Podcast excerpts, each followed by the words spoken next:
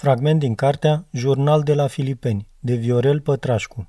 Vineri, 5 ianuarie 1973. S-a terminat concediul și sunt din nou la Filipeni. Voi fi foarte atent spre a nu avea vreun eveniment neplăcut.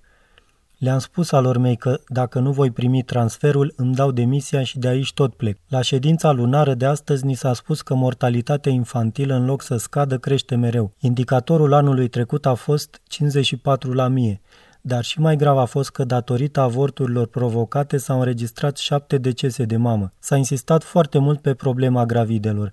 Ni se cere să trecem la depistarea lor activă, mergându-se din casă în casă. Dacă le luăm în evidență peste luna a treia de sarcină, trebuie să avem declarația justificativă a femeii, iar medicul să specifice acest lucru în registrul de gravide.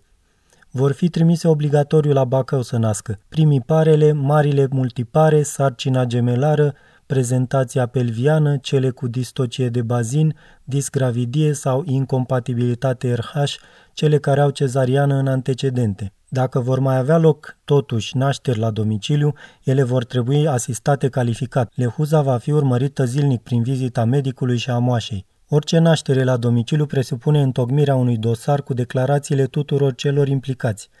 Fiecare declarație se va face în trei exemplare, ce vor fi trimise la maternitate și sanepid, iar un exemplar rămâne la dispensar spre a putea fi oricând oferit unui control. Când mă gândesc din câte încercări am scăpat cu bine și ce m-ar mai putea aștepta în lunile următoare, mă ia cu fric pe șira spinării.